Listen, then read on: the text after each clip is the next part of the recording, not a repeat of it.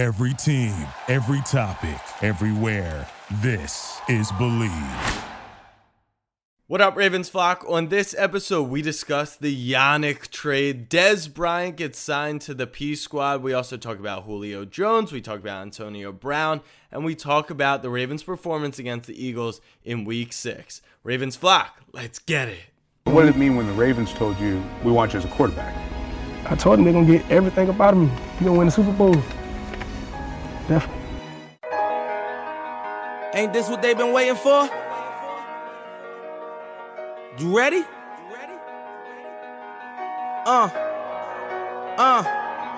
I used to pray for times like this, to rhyme like this, so I had to grind like that, to shine like this. In a matter of time I spent on some locked up shit in the back of the paddy wagon, cuz locked on wrist. See my dreams unfold nightmares come true. It was time to marry the game, and I said, Yeah, I do. If you want it, you gotta see it with a clear eye view. Trying to go long first, and the pass is intercepted. Like I said, I like a Marcus Peters. What up, Ravens flock listeners? Welcome back to another episode. I'm Jack Settleman. Joining me today, and as always, is Kamar Aiken and the kid Gowie little fun episode we got headed into the bye week. I mean, I thought we were going to just have to talk 30 minutes about a horrible game against the Eagles, but spiced it up a little with some trade activity. So this morning, the Ravens traded a third and a conditional fifth for Yannick. I'm not even going to try to pronounce his last name. If you two want to try, let me know. Um, and then signed Dez Bryant, or potentially signing Dez Bryant to the practice squad. So we'll start with Yannick. Um, that's a massive move for the Ravens. Kamar, what do you what do you think about that? Uh, it's a surprise move that he's available um, and, and, that he was even you know uh, an option. I'm not surprised by the Ravens because they they're known for doing moves like this and, and getting better uh, mid season. So it's not a surprise. It's, it's a trickle down effect from what Ozzie did when he was when he was there to now what's being done. So I'm not surprised by it. Gowie, what'd you think when you first saw the move? Um, like I said, man, EDC, he's a magician. This guy knows how to make moves, and he does it on the sneak. He's like real sly with it. Um, what what Michael Jackson say, a smooth criminal. Because basically, what he does is he goes in, he robs these teams of very productive players and he gets them for the like for the low. So um once again this came out of left field. If you remember last year the Marcus Peters trade, that came out of left field and you know, he boosts our team a lot. So I expect the same thing from Yannick. Yeah. And let's just talk logistics of the deal. So we give up a conditional fifth with the third rounder. Now, Yannick is on an expiring deal, as is Matt Judon on the franchise tag. So if either one of those leaves, probably Matt Judon, the Ravens actually are going to get most likely a third round pick. So uh, essentially, what EDC did here is trade Matt Judon's future for Yannick. And what we ended up doing with Marcus Peters was we traded for him and then re signed him. Mm-hmm. So now, if the Ravens believe Yannick's better than Judon, which we can discuss later, I do believe that they might have just upgraded their future pass rusher. So obviously, a great move from the Ravens. Now that front, I mean, the front five is insanity. Judon, Yannick, B. Will, Wolfe, and uh, Calais. Can't even forget about him. He won Defensive Player of the Week. So that's special. And one thing I do want to point out is that the Ravens are stacking up that defense. Always been a defensive minded team, while the Chiefs are stacking weapons. I'd rather be stacking defense than adding Le'Veon Bell to an offense that was plenty fine. Um, do you think this is a counter Kamar to what the Chiefs are doing, or are the Ravens more focused on themselves? I think it's a more focus on themselves. I think, like you said, they, they do like to to beef up the defense and, and spend a lot of money on the defense because at the end of the day, in the playoffs, defense wins championships. Uh, going back to uh, Kansas City, though, getting Bell, they got best available, and, they, and that was a, a, yeah. a, great pick for. They don't even need that pick, but that's just a, a bonus option for them, and I feel like it's going to boost their team and his career. But um, yeah, I feel like for the Ravens though, it, it is a defensive mindset when they when they do these moves, and I never really see it on the offensive side. Even when I was there, I didn't see it on the offensive side, but definitely defensive wise, that, that that's their mindset. It's it's a defensive organization, and defense wins championships. Gally, what do you think? Yeah, Focus just- on themselves or Kansas City. Yeah, I'm gonna uh, piggyback on Kamar with this one. Uh, you know, the Ravens franchise has always been about defense, always been defensively driven. So I just feel like they saw, you know, some struggles here and there, you know, with the pass rush or whatever the case may be. And, you know, the opportunity presented themselves, they jumped on it. And like you said, I feel like they're trying to upgrade with a 25 year old pass rusher and potentially get a pick out of that if Judon decides to, you know, part ways. That's a stud to pick up. I will say the one thing the Ravens have been getting good pressure, but we're a blitzing team. Everyone knows that. Mm-hmm. Now adding us, you know, a pass rusher, a really good pass rusher. The people have said the game plan against the Chiefs is drop safeties. He carved up the blitz. This could be. I mean, it definitely helps out the Ravens, but it could be somewhat of a look towards the Chiefs. Moving to the offensive side of the ball, like you said, Kamar, Ravens bringing in big name free agents for offense, not not synonymous, not something that really so happens. we talked about trading up in the draft for Jeudy, CeeDee Lamb. We've talked about signing, you know, trading for Julio Jones.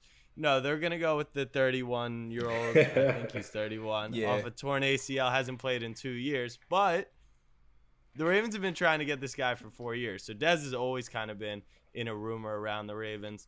What do you think about the timing of this? Because he came in in August, they tried him out, and then what do you think it says about this decision right now? Um, they they want to see where he was when they brought him in the first time, and it was good enough to to say, hey, we can bring him in again. Because I, to my understanding, he has another workout um, that he has to complete first Right. before they Yep. sign him to the practice squad, I guess. So in, in my mind, it's just to see how has he looked since the first time we worked him out to now, and we've given him this opportunity because maybe the young guys that we've had in the building haven't been doing what we uh, thought they were going to live up to, or, or whatever the case may be. So I feel like it's a little bit of both. Him coming in the building just to be on P Squad, I doubt that's the reason they're bringing him in there. It's a little bit to give give that room like a nudge, like okay, we, we will bring a guy in and replace. And I don't feel like Dez will be on that P Squad for, for too long because he fits that build for that style of offense that they run. That physical, he doesn't have to stretch the field like that. He can run slants. He, he's physical enough to run the short, intermediate routes and and work off of what they really need at the X receiver.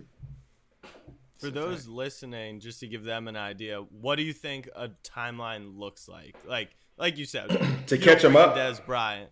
Yeah, no, just like how long does it take for him to get onto the active roster? Obviously, if they brought him in, let's say they sign him today or tomorrow, he's on practice squad through the bye week. Like, is he playing against Pittsburgh, or does he need you know two weeks running before he's in there? I feel like it's a very strong possibility he could play for Pittsburgh. They they do the move uh, right before the bye. They, they practice during the bye. It's not like a complete week off. So it's an evaluation period for upstairs.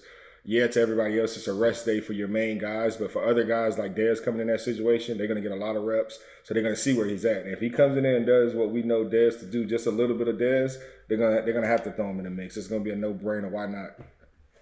No doubt. Gowie, what do we think? Dez Bryant throwing up the X yet, or what? Hey, I don't know how soon he's going to play, but uh, you know this th- this move in general does not surprise me. Obviously, the Ravens love to take the seasoned vets uh, for some reason, and it's kind of wild when you think about it. But the Ravens always get their most production at the wide receiver position from uh, seasoned vets. You know, the thirty and over club. Uh, we've seen it with Ishmael. We've seen it with Steve Smith, with Boldin, Mason, uh, whoever else, Mike Wallace. So um, I think this is just going to be another one of those names that you throw in that bunch, and I like the move, but uh, it's scary with the Achilles injury because you know that's a terrible injury to sustain uh, and try to come back from. But with that, I still like the low risk of it. Um, but my thing is, you know, not to try to jump off your question. My question is, what now happens with Miles Boykin? Because I like Miles Boykin. I feel like there is a lot of potential there. He's a great guy to to, to use as a blocker. So I'm thinking, do you think in the near future do we give him the Darren Waller treatment? Do we put him on that diet plan, make him bulk up 20 to 30 pounds, put him at tight end, um, and have that second guy, or you know, do we just let Miles fall down the depth chart and just see where it goes from there? I think taking both your points into consideration. Number one, Dez Bryant, like competition builds, mm-hmm. builds these guys. And Miles Boykin, who hasn't been playing well, there's no one that's taking his spot. There's no one on that Ravens roster that's really, you know, maybe Duvernay a little. So Dez comes in, so now he's like, okay, I gotta go. And then exactly what you said about this low risk. there is no risk. So like you bring him in, Miles gets motivated, that's a win. You bring him in, he looks anything like he used to look like, that's a win also. You bring him in, he looks horrible, Miles Boykin still doesn't look good. You cut him and then you move on to the next guy. So it, it's one of the safest moves of of the that the Ravens could have made. Now the question I have that it's funny, one of my friends who plays soccer who just casually follows the Ravens. He he hits me up. He goes, "I don't really get it why would the Ravens take a shot on Dez Bryant and not Antonio Brown?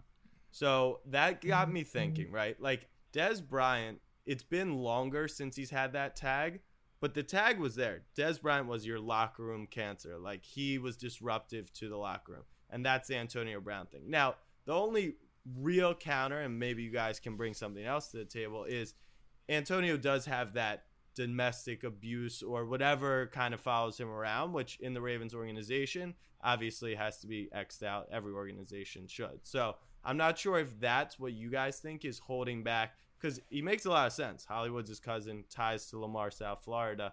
Um, Kamar, what do you th- you know the Ravens organization best? Is that all it is, or do they not think AB still has it? What is it? I don't know. I think they, they, they know AB still has it. I think AB comes with a bigger price tag than Dez does just because of the the statue of why AB is not in the league. It's not because of injury related problems. It's just because of his his trouble off the field.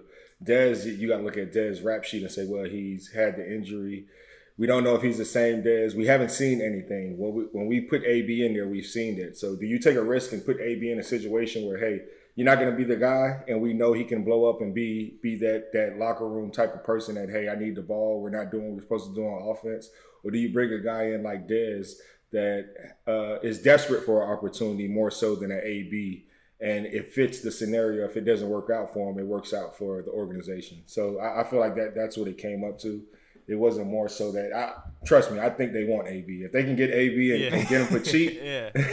they would get him. How how much does the you know Hollywood being his cousin actually play into this? Like uh, relationships, are they that important? Would Hollywood literally say like, "Hey, take a discount, come play here"? Because as much as I think Dez definitely has to prove himself, Antonio does need that one year just to get back into the league and not even show his production, show that he's not going to be disruptive. We know what Antonio Brown's going to do if he's on the field. We saw last year he played like six snaps with Tom Brady and scored a touchdown. So we know he's got it. But do you think Hollywood has any say in that? He has zero say in that. nah, this is this is go. this is Hollywood's second year though, so he has zero say. Uh, upstairs is not going to listen to Hollywood. Hollywood needs to. They're, they're going to look at Hollywood like you need to worry about getting your career jump started and doing what you need to do. Let us worry about the management side. So I, I doubt Hollywood's in a position to be able to come in there and say, "Hey, I think we need to go get him." You know, you know what I mean? He hasn't he hasn't done enough in my eyes or in their eyes. I know for a fact in their eyes that he's at a position where he can he can do that. Now, if you switch the roles and you say, "Hey, AB's who Hollywood is uh, on that team," and they're trying to bring in a Hollywood type of guy, then I can see an AB having an influence with the organization mm-hmm. and bringing him in. But I don't see it. what about in influencing Antonio? You mean in Hollywood? Not the not no no. no I'm talking like so you're saying Hollywood can't go up to DeCosta or the or Bisciotti and say, "Hey, bring in Antonio." Joke, jokingly, he might, but I don't think yeah. they'll pay him any yeah. attention though. But it, yeah. it, he might bring it up in the room, and and and to be honest, if he brings it up in the room, you got to understand these guys in the room have a bond already. Yes, your cousin, but right. we've been grinding together. Right. We've been going through this together, so we already in the room feel like we can get the job done if they give us a certain amount of opportunity. So for you to be in the room with these guys and you grinding and you're vouching for another guy to come in, it's gonna kind of be like a, a, slap in that room. And I and from me outside looking in, it seems like they're pretty tight um, from yeah. up up up the bottom. Yeah. Jowie, what do you think about AB? I mean, this is like Kamar's saying. It's very different in the room versus, you know, we're fans and we want to see Antonio Brown did dirty things to us for it feels like a decade.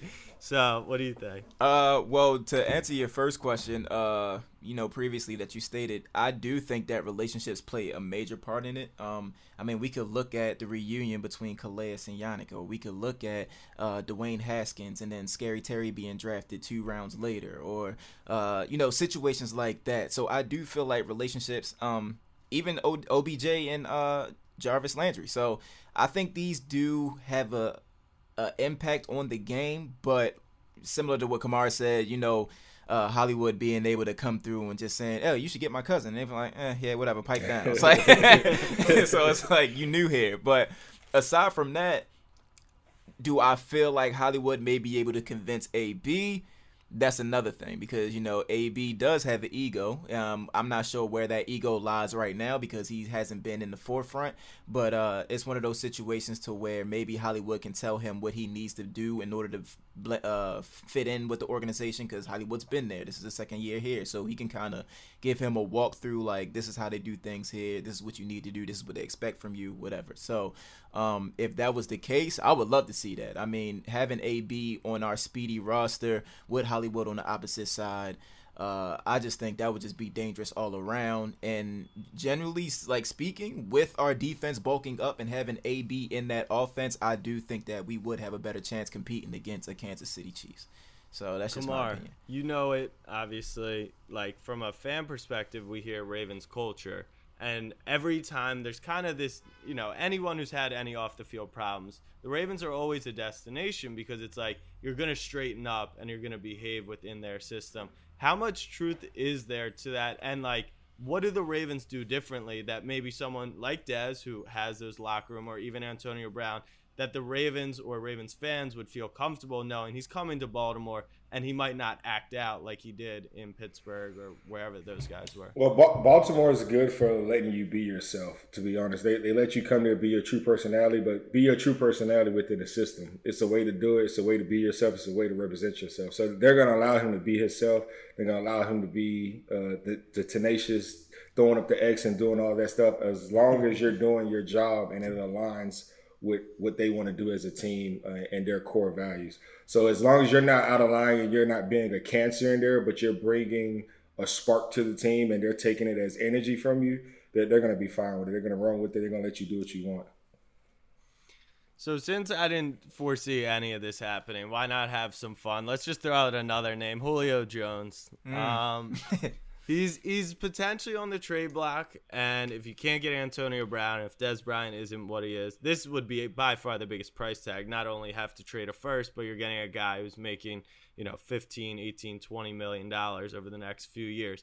With that being said, you're also getting Julio Jones, which I mean, he would probably be the best receiver the Ravens have ever had by a landslide. And that's even talking about Steve Smith, Hall of Famer, Anquan Boldin, Hall of Famer.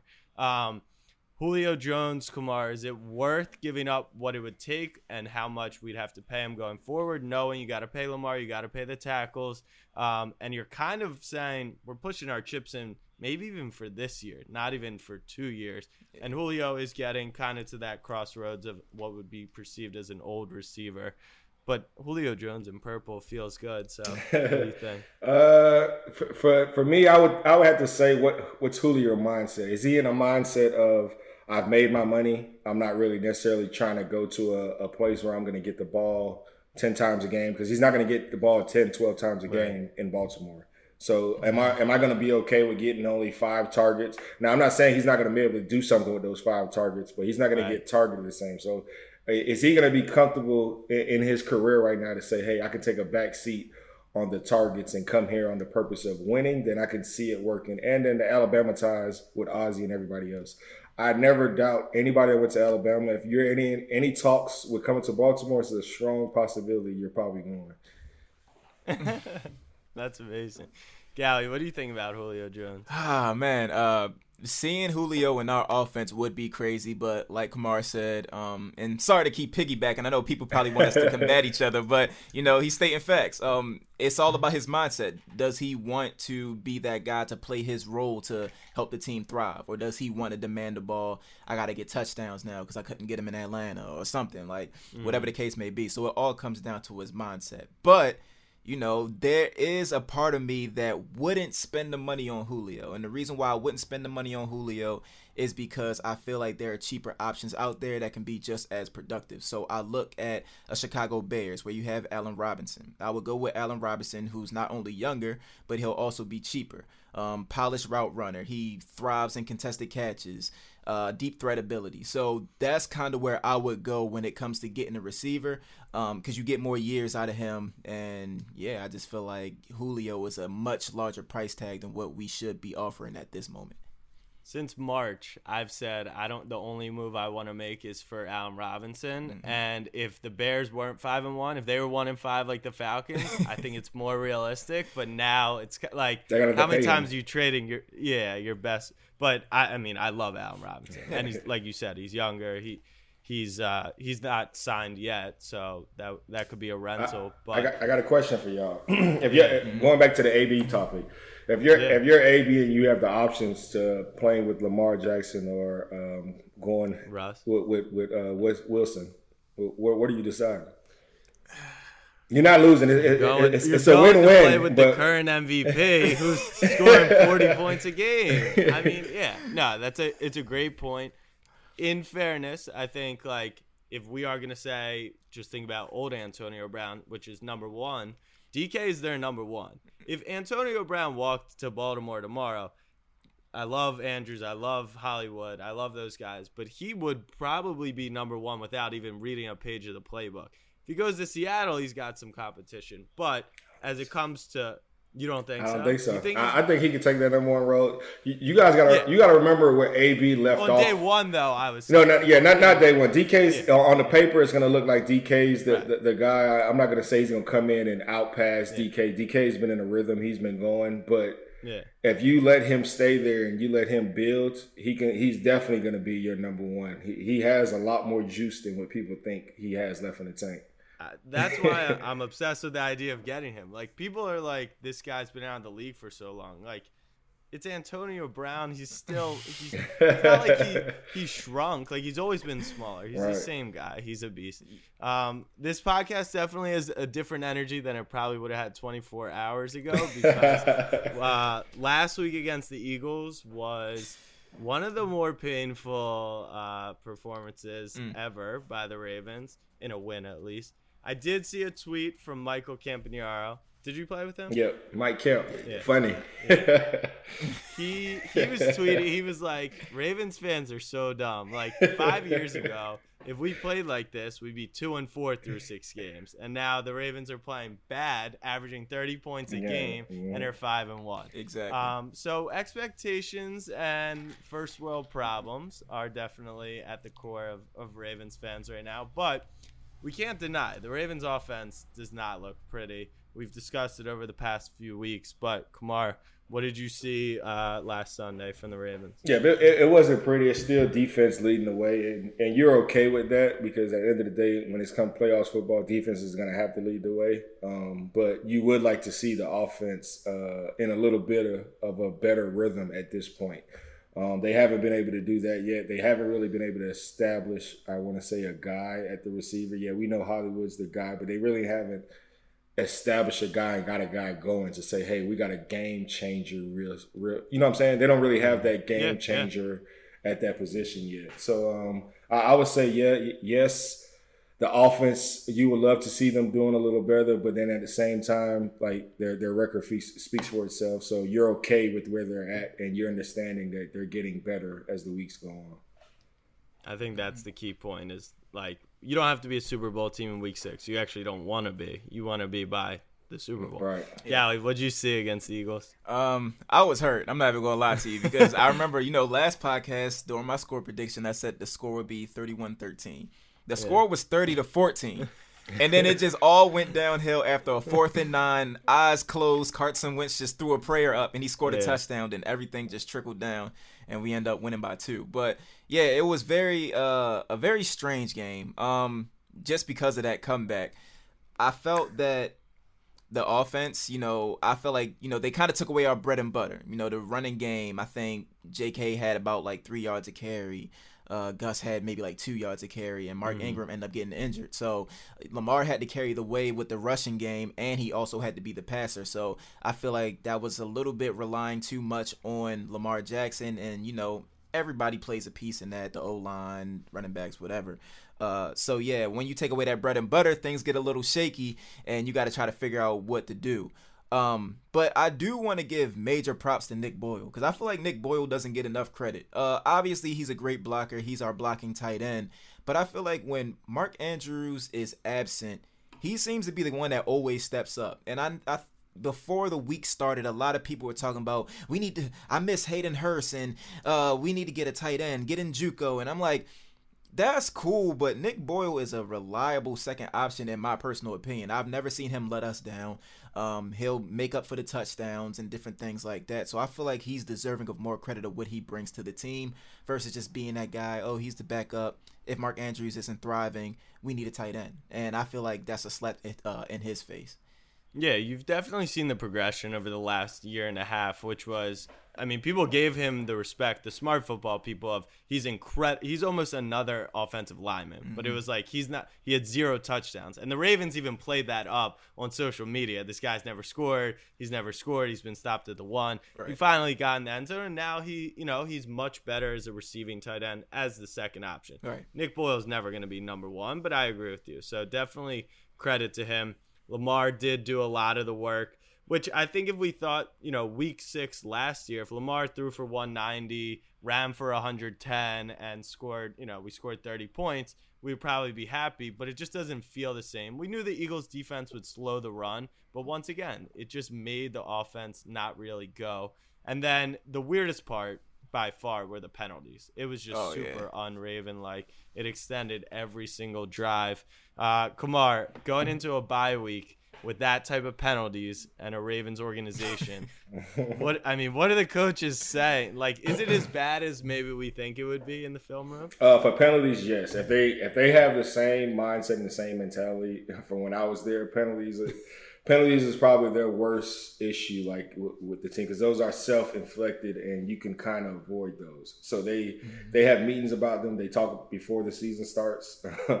They're big on. I remember a time when I was there, we spoke about it in the first play of the the kickoff versus Cincinnati. I get I get the first person to foul. And uh, we just went over this for a whole week, and so so I, I, I know how they view that, and I know how they look at it. So I know they're harping on that, and, and they're gonna do uh, a lot uh, within these practices to make sure that guys uh, don't have uh, a lot of these penalties, whether it's drills, whether it's whatever that scenario was that made you get that that penalty. They're gonna put you in that same that same drill and and make you react it and, and make sure that you don't do it again, basically. Now, quick quick question: What is your mindset when something like that happens? You go a whole week studying this thing or talking about this stuff. You're the first one to commit something. Do you move with the mindset of damn, I messed up. Coach going to chew me out, or is it like I got to make up for it on the offensive end? Like I got to mm. do something crazy to make him forget for for me at the time for the, the player that I got into it with, I told the coaches, I said if I would have let him do what he did to me and not responded, I would have got punked yeah. every week from here on out. So they kind of looked at me and they and, and, they kind of understood where I was coming from just because of the player that I got into it with. So uh, okay. uh, for for me and, and, and I do do that. Like if you do make a penalty using your special teams or something like that, my mindset is okay. I got to go on offense. I got to go make a big play. I got to go do something to kind of erase that because if you don't that's all you got on film. So now you you exactly. waiting and you watching film. You're like, damn, I'm waiting for them to play my, my bad play today. exactly. All right, last thing for the Eagles game, Kamar. Uh, Marcus Peters not wearing socks or wearing ankle socks or whatever the hell he's got going on there. my buddy hit me up because it kind of went viral this week. And um, my buddy hit me up because I reposted it because I thought it was funny. And he's like, that's a fine. Like, NFL players are required to wear socks up to their whatever calves, knees. Is he just eating a, a 10k? And and he was like, the fines grow every week. If he did it once, maybe it's five or 10k. But if he continues to do it, like, does he not even care about the fines because it just makes him feel faster? Like, what what's this guy doing? Yeah, I think he's just taking the fines and just it's a write off. It's a it is a write off. So ah, he could. know that. Yeah, it's it, a write off. It is a write off. Um, so they're, they're able to to take those flags and take those penalties and take those um and and use them as a write off. So he might just be chucking it and just saying, "Hey, I'm just going to use it as a write off."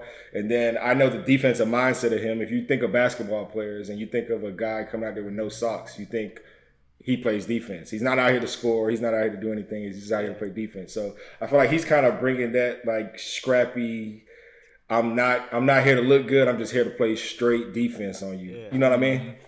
Yeah. Wait. So is it a tax write off or whatever? Because the are the fines go to charity? Is that what? so is? they say they go to charity. Um, they say. they, they, say so. The NFL used to be a nonprofit. Uh, what it was right, three four right. years ago. So they say they were sending the money to a nonprofit. To to our knowledge and to my knowledge, I think they were sending it to themselves. Um, right. That's a whole nother story. but um, yes, I, it, it is a it is a write off um, because it's a it, it's something that's a part of your job, so you're able to write it off. That makes sense. So, all right. So maybe the guy's not as crazy as he looks out there. Maybe he's a little smarter than we think. all right, Ravens flock. That was a fun episode. We got Yannick. We got Dez. If you listen to the last 20 minutes, we might get AB and Julio. Who knows? Hey, all in. After the bye, after the bye, Pittsburgh. Pittsburgh plays Tennessee this week. They're undefeated. They lead the division. But in, you know, 10 days, the Ravens could be leading the division and the Steelers could have two losses. So a lot is about to move. I feel good about the Ravens' playoff chances.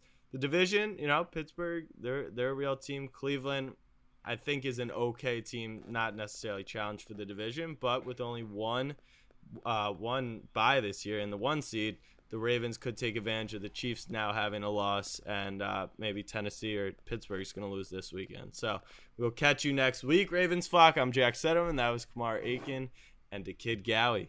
Peace. Thank you for listening to Bleav. You can show support to your host by subscribing to the show and giving us a five star rating on your preferred platform. Check us out at Bleav.com and search for B L E A V on YouTube.